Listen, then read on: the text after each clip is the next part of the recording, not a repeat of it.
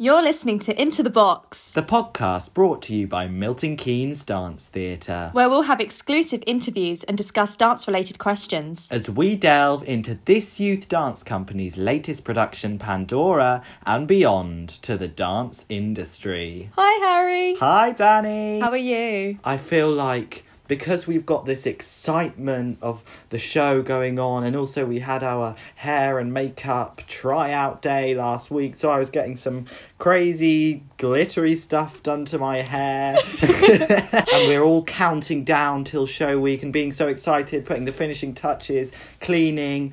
And then the other half of my life is just school, which is so bleak and pressurized and Yeah. full of tests and I'm just like can I just push that negativity to the side and stick with the show build up the podcast all the dance that's what I want in my life Yeah. I've got mocks the same week as Pandora. I am dreading that. at least you'll have that positivity and those endorphins of being on stage so it's not just all the doom of mocks well, the good thing is, is that on our premiere night, I have no exams and I get the whole day off, which is brilliant. So I can just sleep in and wake up an hour before I have to be at the theatre. I can already foresee my energy levels going up and up and up and up, and then right on that Sunday night after that show is finished, just collapsing and just not moving for a week. the only thing I'm not looking forward to about Pandora is the fact that when it ends, I get really bad post show blues. Yeah, I get you. Everything's just deflating. It's like you've been on this high, you've been performing to an audience, and then suddenly it's just like, oh, back to reality. Yeah, I get so sad. I know. It's never the day after because you're knackered, so you're in bed. And you're also still kind of on that high, and you're posting on Instagram about the show and how fun it all was, and you're still in that bubble. Yeah. And then the next day you're like, oh, What am I gonna do now? Yeah. But we'll get through it. We'll get through it together. we will get through it. And the good thing as well is just because the show ends doesn't mean that we stop talking to the people we've met or we stop dancing at all. It's not like we're getting our legs cut off at the end of it, so we can't dance anymore. we make it sound so dramatic. We're never going to see each other again. And I'm like, we will probably see them at summer school. Yes. And this week on the podcast, we are going to be discussing another dance related question.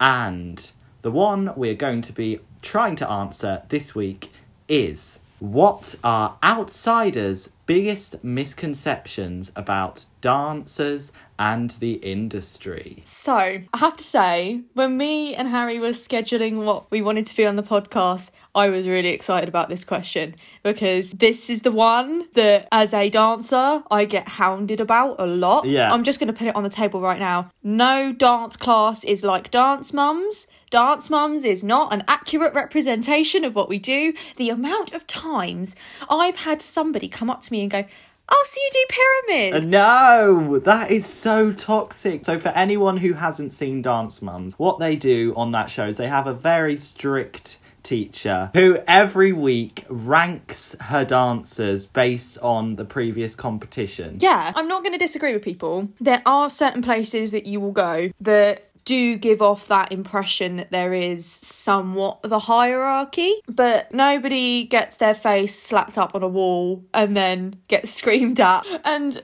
no, we don't have windows looking into the room where you've got the parents going, that child can't point her toe. It's not like that. Yeah, I think reality shows like Dance Mums, I'm not going to deny it, I find them very entertaining. Yeah. and the dramatization does make great telly, but you have to not take that as gospel as how the whole dance industry is because I think that has fed into so many misconceptions like because of the acrobatic tricks that they focus on on that show I think a lot of non-dancers do think that it's just about the tricks you can do or how far you can get into your oversplits and that's what makes you the best dancer but it's really not about that because if you're just doing trick after trick after trick, what are you doing it for? It doesn't mean anything. And while impressive moves like that will be good to have, it's about using them when they're appropriate and not just all the time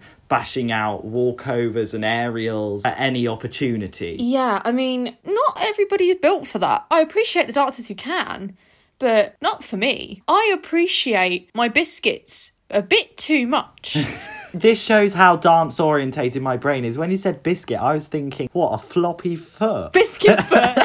I was like, really? Do you want biscuit feet, Danielle? I thought better of you.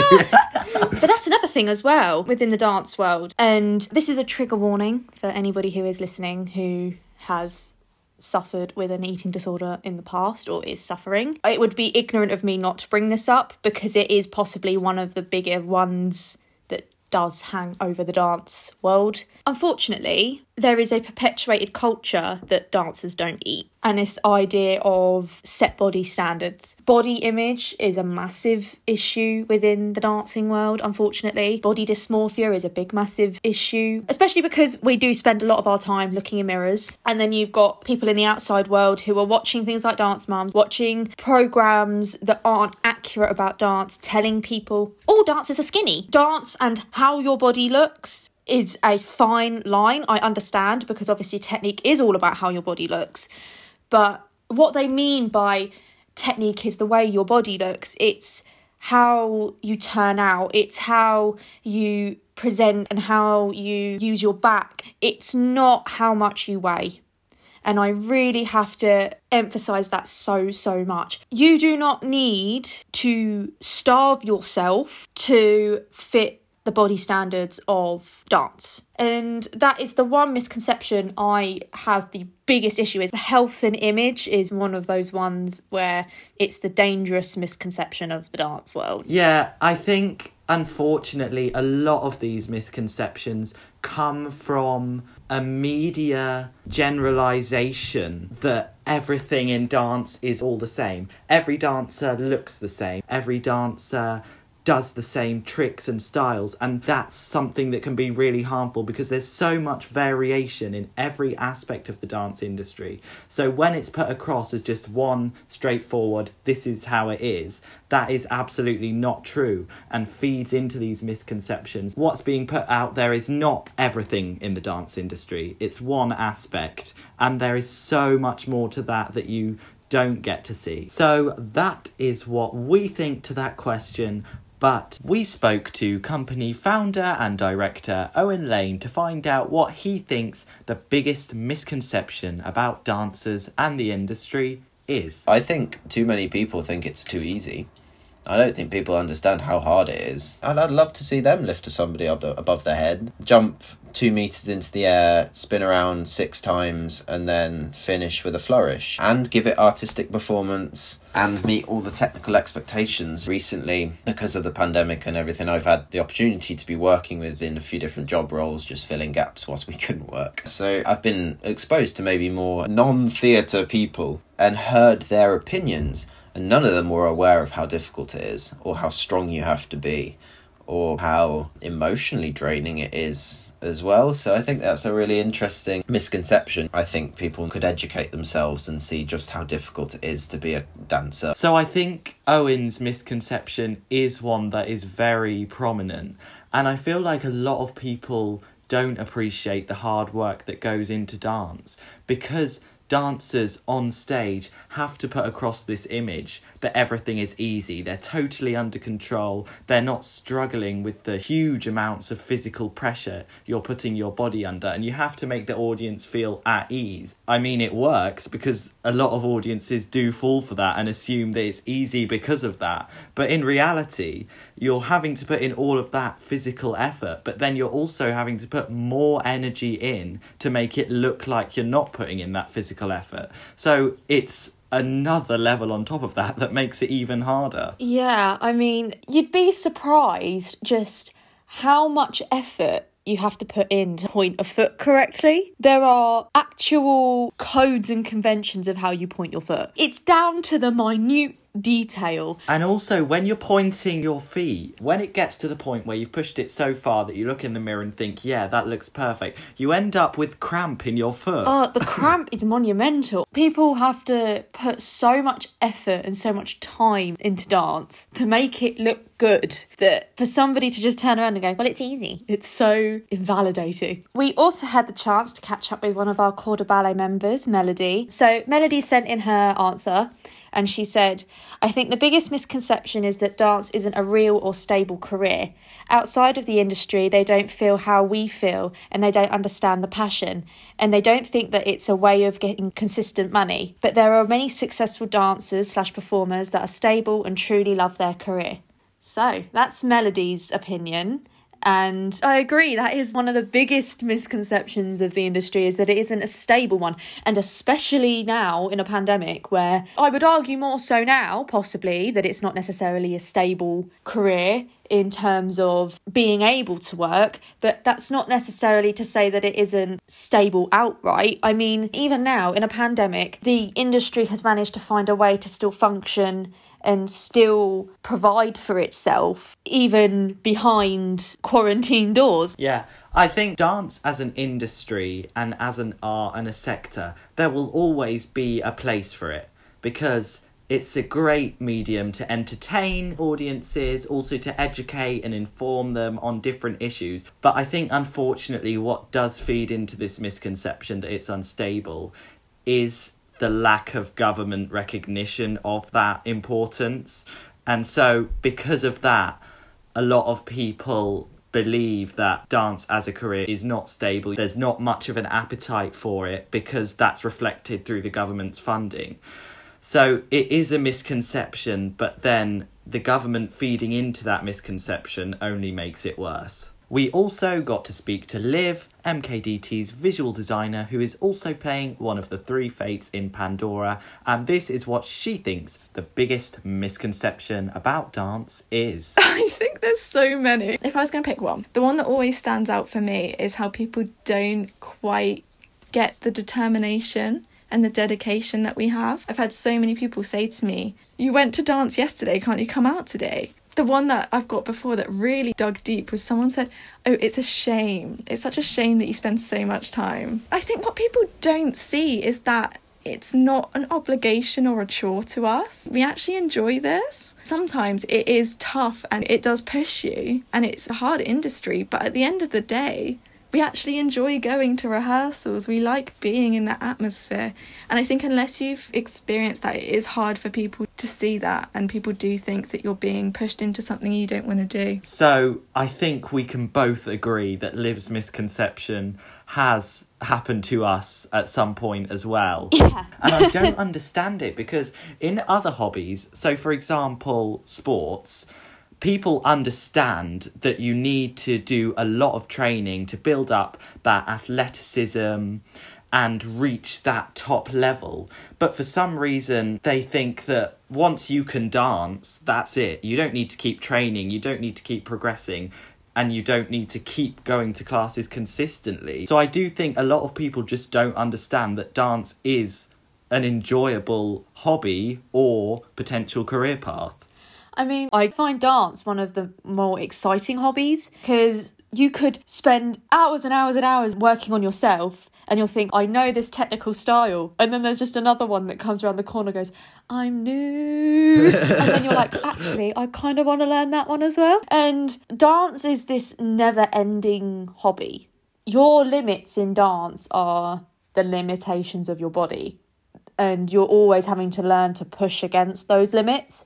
So, really, there are no limits. We also had the opportunity to speak with our very good friend Ellie Chick, who plays one of the three fates in Pandora, and we got to get to grips with what she thinks are some of the biggest misconceptions about dance. I feel as though some people think dance is inconsequential to society, but this is very much not the case because dance has such a power to change the way people view current affairs and modern societal issues. I think, for example, Christopher Bruce, he used dance to comment on social and political themes. In his piece, Ghost Dances, for example, he commented on the political oppression that the Chilean people faced in the 70s, and this really brought awareness to the case, and change was made. So I totally agree with Ellie's misconception that dance is inconsequential to society because I do think in many people's heads it's just something that you do when you're letting loose at a party or just jumping around at the back of a music video when in reality it's a great way to say things that might be too complex or too raw to put into words. And it's accessible to all because where with language and for example lectures or articles it can become confusing and complex and people can't understand it with dance it's something that everybody can take something from and understand the messages that are being put across Yeah, I mean, I do agree that dance and its messages are often overlooked, and I think they're overlooked in some of the most obvious places. So, even taking something like commercial, for example, that's obviously overlooked in music videos nowadays. But actually, there are some music videos that utilize dance to get strong messages across that I think get lost in this blur of dance is just something fun to do to let loose steam or something to do in a club. For example, This is America, which was a YouTube video, and it was a song done by Childish Gambino. The music video and the dancing within it sends a clear message right away about black pop culture and black civil rights. And even though those are like some of the most prominent ways that dance has shown to give off messages, people can often overlook it. We also had the chance to hear from Charlie, one of our Corps de Ballet members, and this is what he thinks the biggest misconception about the dance industry is. I think one of the biggest misconceptions is easy failure in the industry because especially in media like films most of the time it's shown someone doesn't get one audition and then their career's over but actually there's loads of routes and career options you can take if something goes wrong. Like there's loads of companies teaching choreography. And those are just like the base options for a dance career. So i think some people come into dance and put a lot of pressure on themselves for one opportunity. But I think there's the opposite, where a lot of time dance is portrayed as something where it's just if you're good at it, then you always get where you want to go. But for a lot of people, it's a lot of hard work and time to get where they want to be. So I do agree with Charlie that a lot of people, both outside and also people who want to go into a career in dance, think that the only option for them is being front and centre on stage as a principal dancer.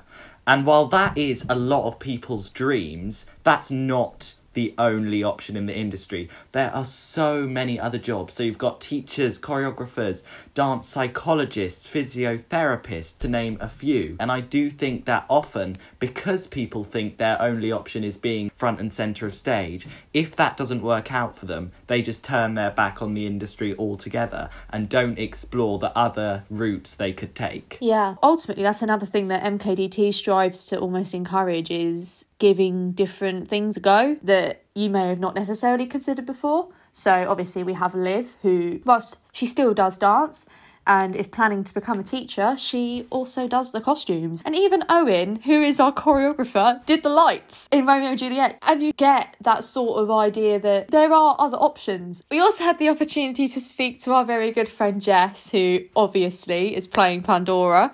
And we got to hear what her opinions are on what some of the biggest misconceptions are in the dance industry. I'd say the biggest misconception, in my opinion, is that people think that dance and academic work are separate.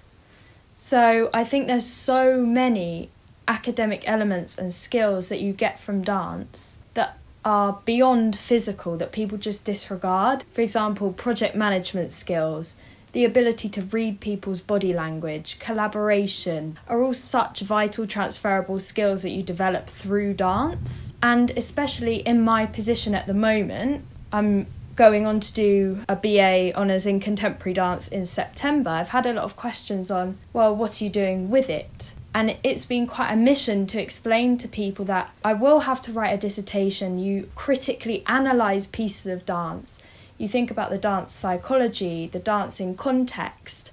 And I think for me, the misconception that dance is the easy way out and that you don't have to use your brain is quite prevalent. So I think what Jess brought up about dance and academia in many people's minds being completely separate is a very common misconception because even just the physical art of dance itself. It takes a certain level of thoughtfulness and consideration to be able to put together what you want to say in words and then put it across so people can understand it. To take that further and form that idea in words and then put it into movement, for people to call that brainless and mindless is really ignorant. Yeah, I mean, I think it really is a testament to the lack of dance education within normal secondary primary education and having an appreciation for it. There are people I think that would have more of an interest in dance if it was actually taught properly and it was actually communicated as not just a hobby, but as an actual way of getting your opinions across. I don't think that's made specifically aware in any form of education in state schools. So now, after hearing from all of those people with their views, it's time to answer some listeners' questions. This question is Do you think dance improves mental well being? 100 percent. I mean, we do recognise the fact that sometimes dance can add a bit of pressure. Sometimes people can be very critical of themselves. Sometimes show pressure is a lot, exam pressure is a lot, but at the end of the day, when you find the right place, when you're around the right people, it can just do wonders for yourself. I have a massive network of friends now that if I have any worries, any stresses, I'm surrounded by people that genuinely want to see me be better and want to see me be happier. And that is the aspect that makes dance, when you find the right people, when you find the right companies, so good for your mental well being. Yeah, I think dance can do so much for your mental health because you've got the teamwork aspect, you've got the endorphins doing that amount of physical exercise gives you. But on top of that, dance as an art can give you that escape and that distraction from anything that might be going on in your life. Because if you just want to do it to forget about how hard your day has been and immerse yourself in dance, you can do that. But equally, you have the ability to use what you've been feeling that day and put that across in your dance. So there's so many options of how you can use dance to improve your mental health. And final question What are both of your future plans? Danielle's a bit closer to her future, being a couple of years older than me. Don't say that. so I'm not going to lie, I don't have a clear career path. I love dance. I'd love to be something involved with that, but I'm not sure. I'd love to be some kind of producer behind TV shows. I think that would be really interesting. I'd also like to be a journalist, maybe something in law. I don't know. There's a lot of options. I'm really not decided yet. Yeah, I am very invested in things like law, but I'm also really invested in writing. I'm definitely looking at something either along the lines of journalism or law. Quite similar to you, actually. Yeah. Maybe that's why we click so well. We've got aligned interests. Yeah, maybe. I'm also really invested in things like education. I've even considered going into something along the lines of teaching, whether it be in a school or maybe even in terms of ballet. Follow down Liv's path. Or if maybe the judge and law thing works out really well, I've always considered going into politics getting that dance support that we need. That is all we've got time for. Thank you so much for listening to this episode. We hope you found out about some common misconceptions. And on top of that, we hope you've enjoyed this whole series of answering commonly debated dance industry questions as that is the last one. We've had a great time not only answering those questions, but also interviewing everybody that we did in series one and the start of series two. So if you missed that, you can go back and listen, of course. It's been a ride, hasn't it? Yeah. We've had some laughs, we've got some really deep ideas floating around, and I really, really hope that everybody who's been listening, you've enjoyed listening and you've enjoyed hearing about different things, and hopefully you can walk away from listening to our lovely little podcast with a deeper knowledge not only about MKDT, about the industry itself. We have really enjoyed making these for you, and in the coming weeks, whilst this may be the last normal podcast episode of this series, I would say keep your eyes open on the MKDT Instagram as we get closer to the final show week for a possible little surprise about the podcast. And Harry, if you want to run the, The final admin. admin. Yes, so I mean, it's the last episode. I really hope you've done it already if you're listening. but if you haven't, why haven't you? Please do subscribe to this podcast so you can get all of the latest episodes wherever you're listening. yeah, I mean, it's a bit late for feedback now, but You've missed your chance. But we would absolutely love to hear what some of your favourite moments on the podcast have been. So you can either send those over on the MKDT Instagram, where you can also buy your tickets. Buy, your, tickets. Buy, your tickets. Buy, Buy your your tickets. And nail clippers. Buy Book. your tickets. Just do it. We're suffering for the art, it. guys. You got to buy your tickets now. buy your tickets. Yeah, so we would love to hear from you on the MKDT Instagram. And you can also reach out to us for the final plug. Let's say each other's Instagram. Follow Danny's Instagram. That is xox.dannyx. That is Danny with three eyes there. I've heard that enough. Is that right? Yeah, that's right. And you can always follow Harry at Harry J Yo. Yep. So signing off for the final time. Ah! You're gonna make me cry. We're gonna miss you a lot. Until we meet again. It's been Danny. It's been Harry. It's been Danny and Harry. And we'll catch you around. yes. Bye. Bye.